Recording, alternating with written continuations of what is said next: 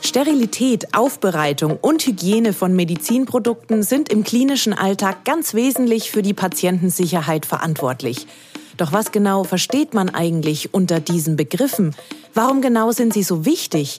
Und welchen Normen und Regularien müssen Hersteller folgen, um Konformität und damit die Zulassung ihrer Produkte zu erreichen? Diese und weitere Fragen sind Thema des heutigen Podcasts, zu dem ich mit einem besonders erfahrenen Spezialisten spreche.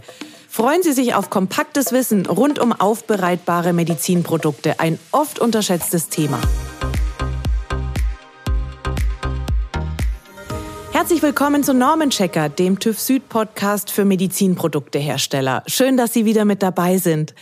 Mein Name ist Andrea Lauterbach und ich spreche in dieser Folge mit Dr. Jan Havel von TÜV Süd. Hallo, Herr Dr. Havel. Hallo, Frau Lauterbach. Schön, dass Sie heute mit dabei sind, Herr Havel. Das will ich jetzt ganz korrekt aussprechen. Sie sind Experte für Konformitätsbewertungsverfahren für Hochrisikomedizinprodukte. Und in dieser Eigenschaft sind Sie verantwortlich für ein internationales Team, das sich mit Themen wie Sterilität, Sterilverpackung, Aufbereitbarkeit und Biokompatibilität befasst. Richtig so? Das ist genau richtig so. Herr Havel, ich habe eingangs schon von Sterilität und Aufbereitung von Medizinprodukten gesprochen. Der Begriff Sterilität ist, denke ich, bekannt, aber was genau versteht man unter Aufbereitung? Unter Aufbereitung im weit gefassten Sinne versteht man im Prinzip, dass Produkte sicher in einem keimarmen Zustand oder im sterilen Zustand an einem Patienten angewandt werden.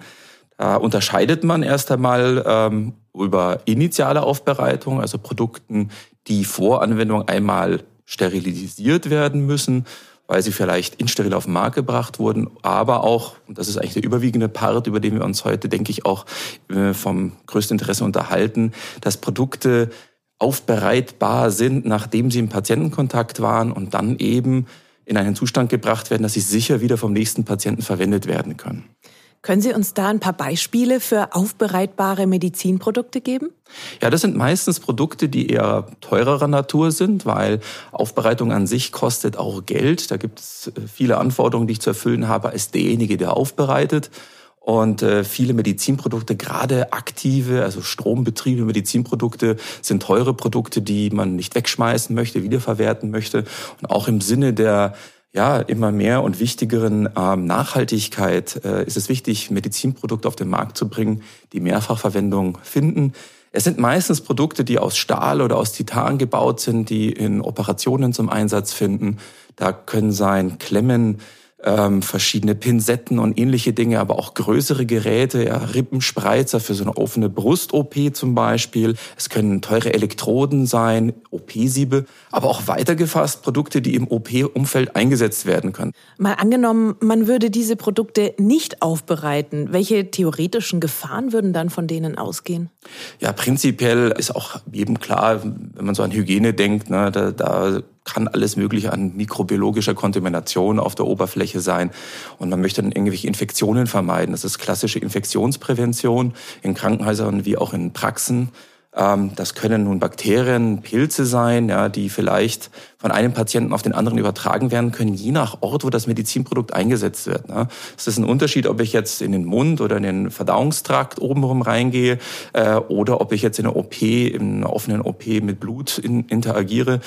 Mit Blut haben wir häufig das Problem natürlich, dass potenzielle Infektionen durch Viren übertragen werden können. Prominent ist sowas wie HIV, HCV und ähnliche Dinge, die hochproblematisch natürlich sind, wenn es mit dem nächsten Patienten in Kontakt käme. Natürlich haben wir auch, wie gesagt, ähm, die Vermeidung von Krankenhauskeimen, die man nicht haben möchte, die eben bakterieller Art meistens sind.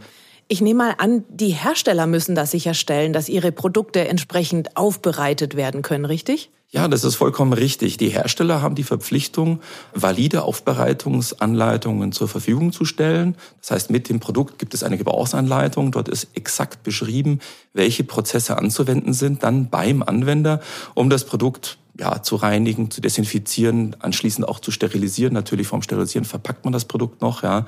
Und all dieses ist dort minutiös dargestellt und muss vom Hersteller selber dokumentativ überprüft worden sein. Das heißt, ein Hersteller macht eine Validierung seiner Information, wie dieser Aufbereitungsprozess abzulaufen hat.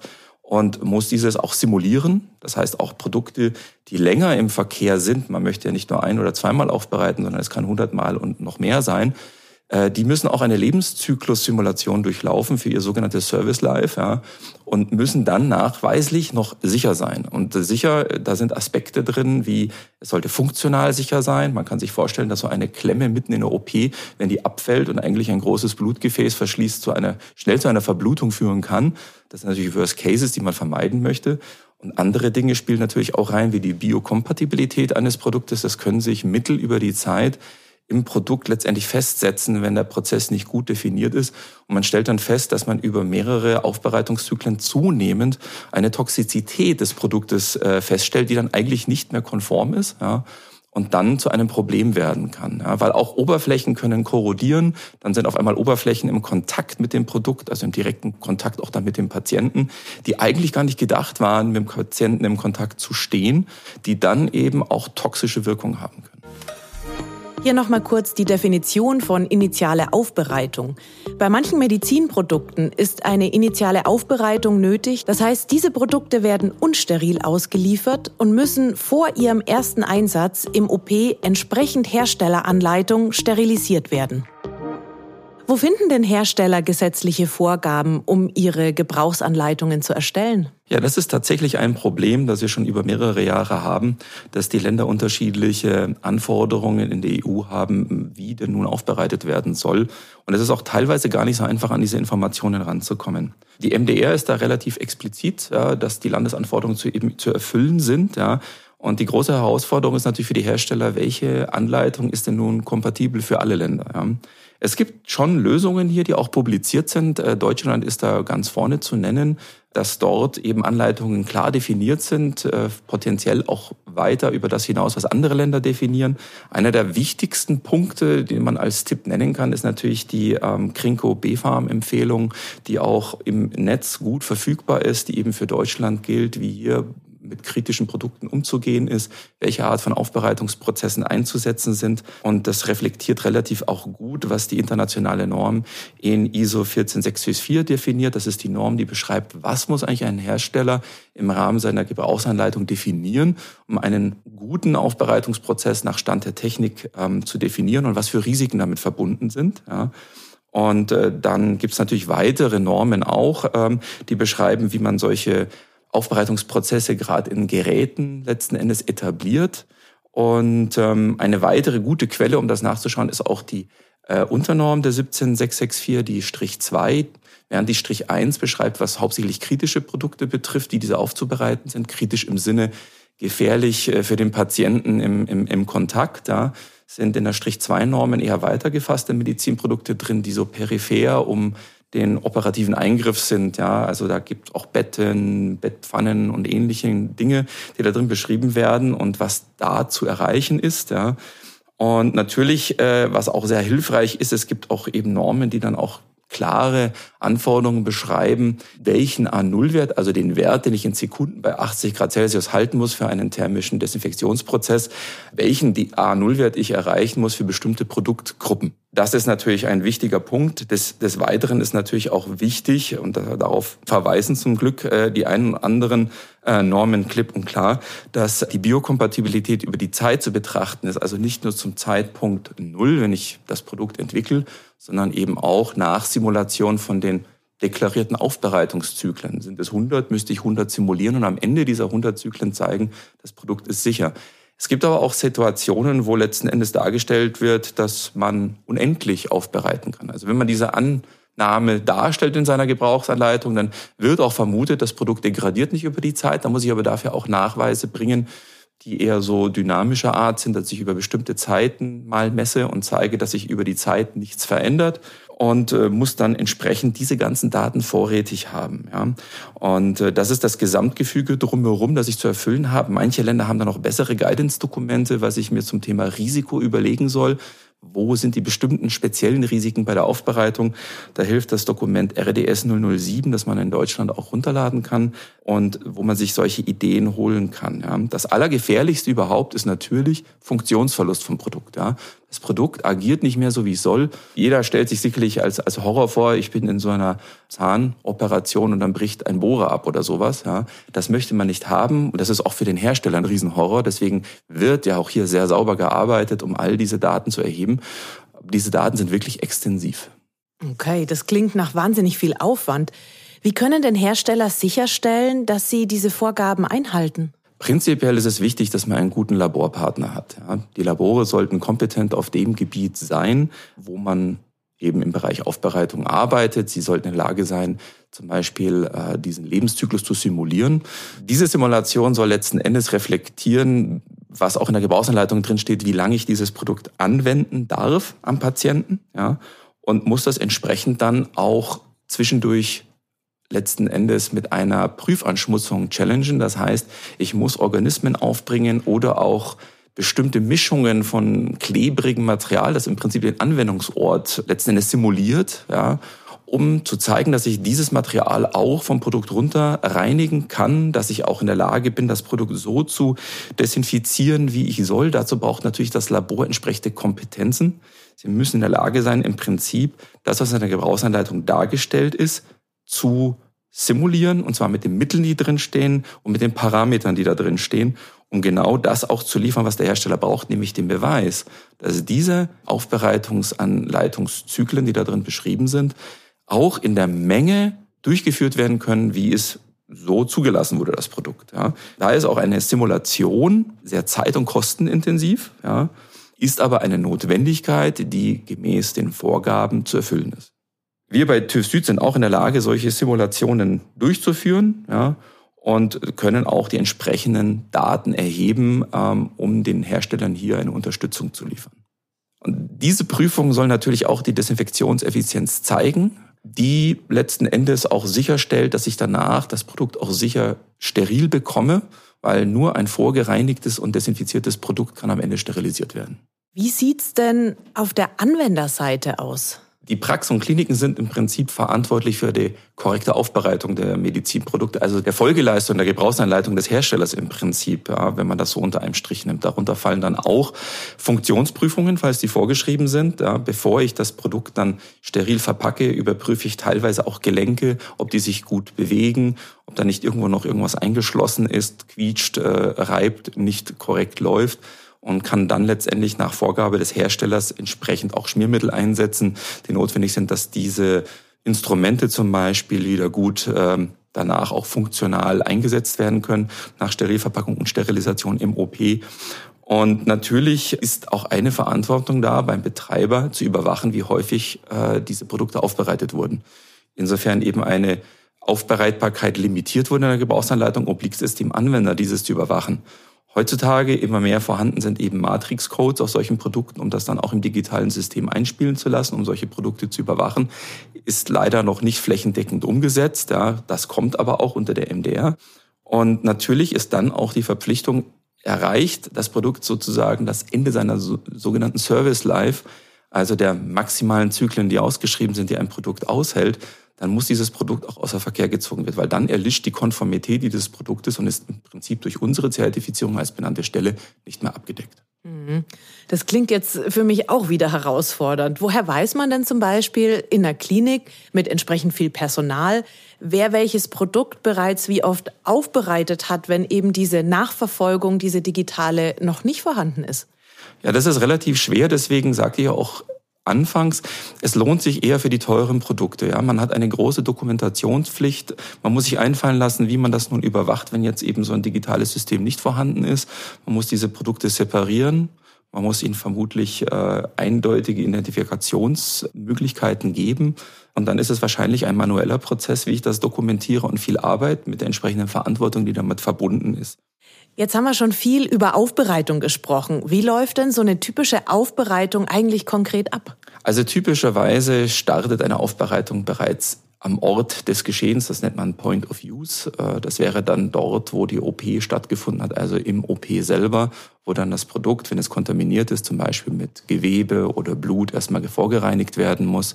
Das kann sein äh, mit Bürsten, äh, die nicht die Oberflächen verkratzen. Das kann sein mit einer gewissen äh, Wischung, Spülung. Es kann auch etwas ausgeblasen werden und mit einer Wasserpistole abgereinigt werden.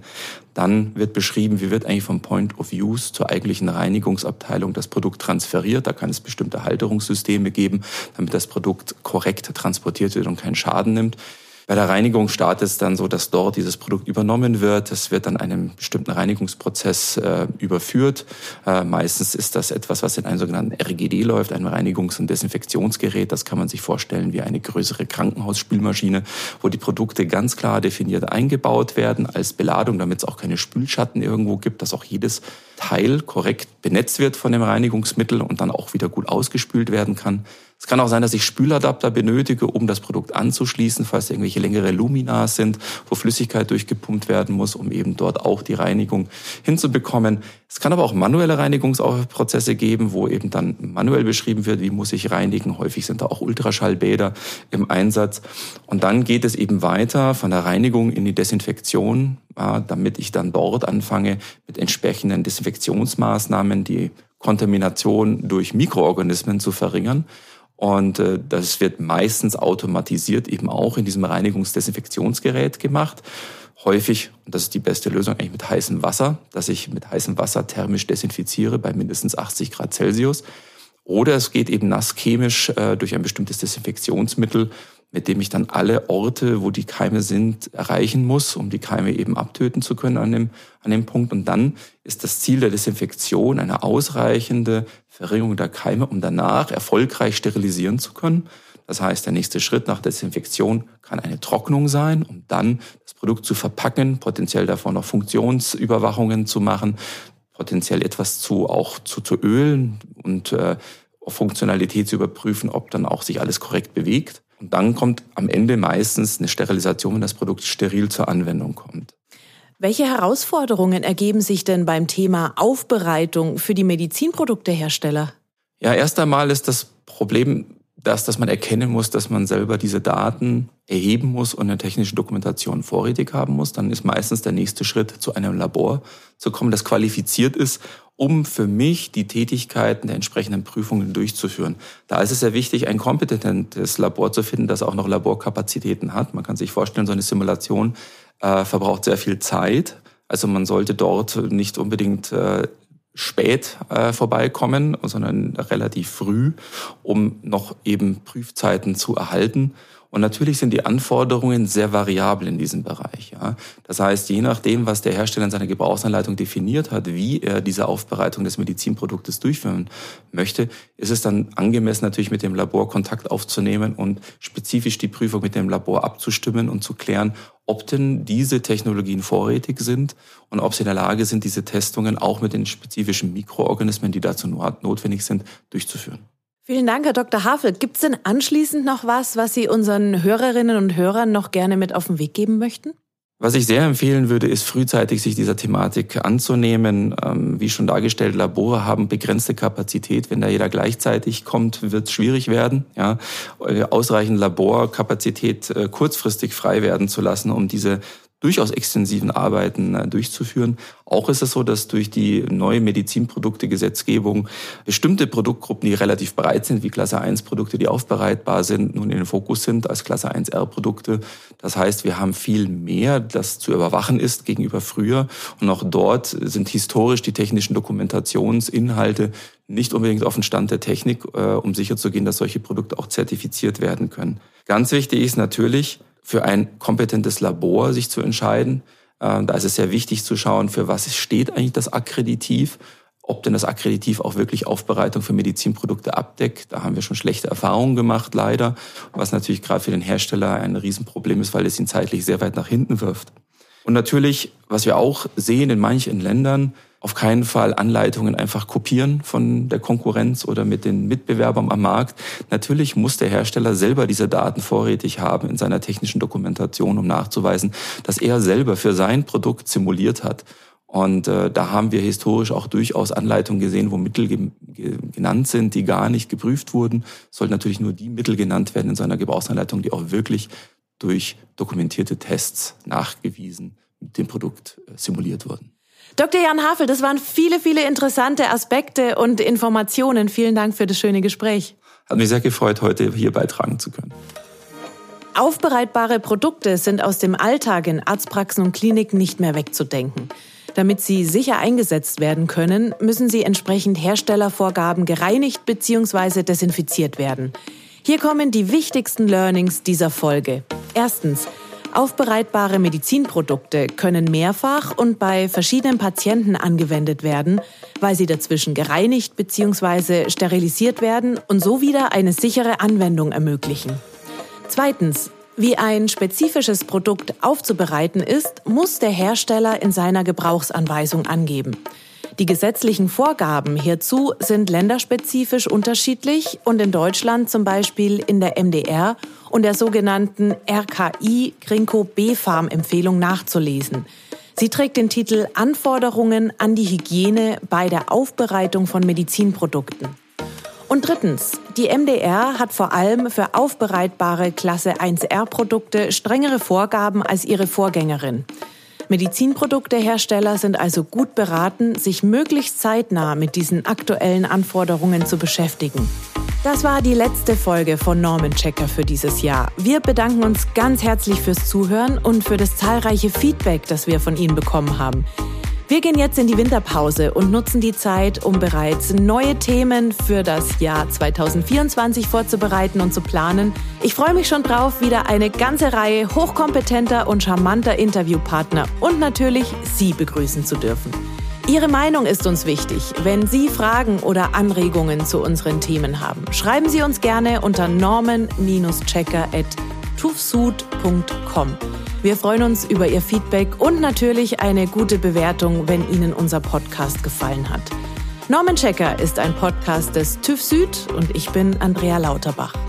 Alle Informationen zum Podcast und zur Folge finden Sie auf der Website von TÜV Süd und hilfreiche Links stehen in den Show Notes. Wir hören uns dann bald wieder und bis dahin wünsche ich Ihnen eine schöne Zeit und machen Sie es gut.